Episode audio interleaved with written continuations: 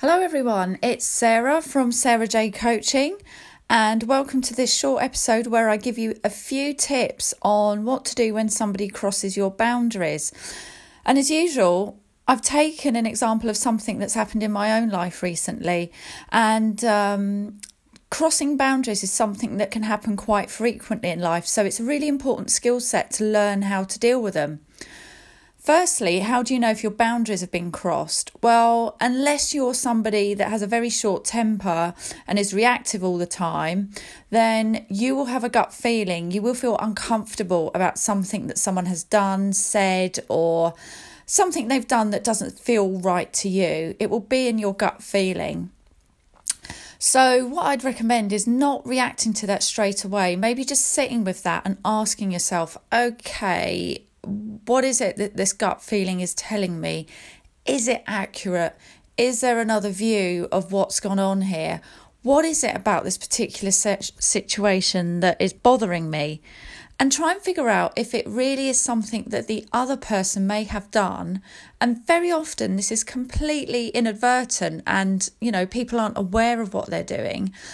Um, or is it something that perhaps is about you that you need to deal with and strengthen within yourself?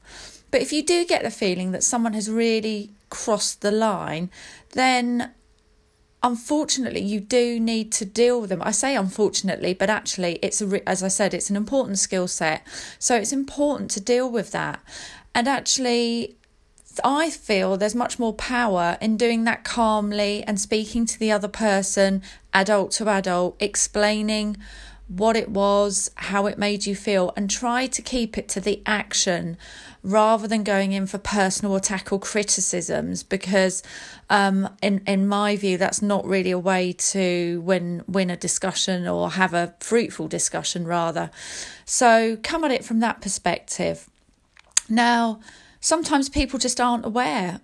And sometimes we have to look at ourselves and say, hang on, was there something that I did that allowed this to happen? Perhaps I wasn't very clear about what was what was on and not on. Perhaps I allowed things to go too far before saying anything.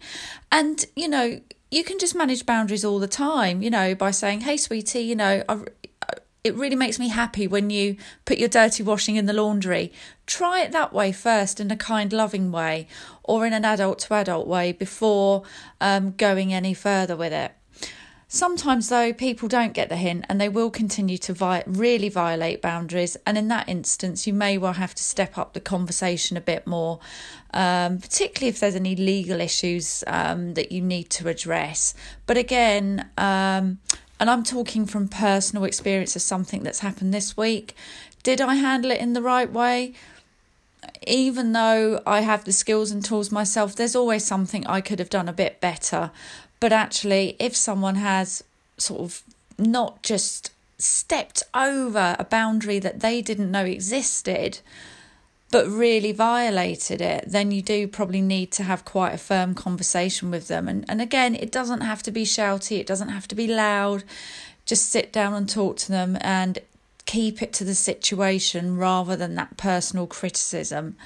Very often, we're just not aware of what other people's boundaries are. And sometimes in conversation, you can just let people know, oh, you know, well, I love it when people do that, or actually, it's not cool with me when people do that. And if you're consistent with that, then um, people will get to know a good idea of who you are and they will respect you for it. Um, nobody wants to be walked over. And sometimes, unfortunately, if you don't master this art of setting boundaries, um, unfortunately, situations can escalate and become rather unhealthy. So that's just a few tips about what boundaries are, different degrees of boundaries, how you can try and address them. And um, well, I hope you found this podcast useful today. And uh, as always, look forward to hearing from you all. Have a great week.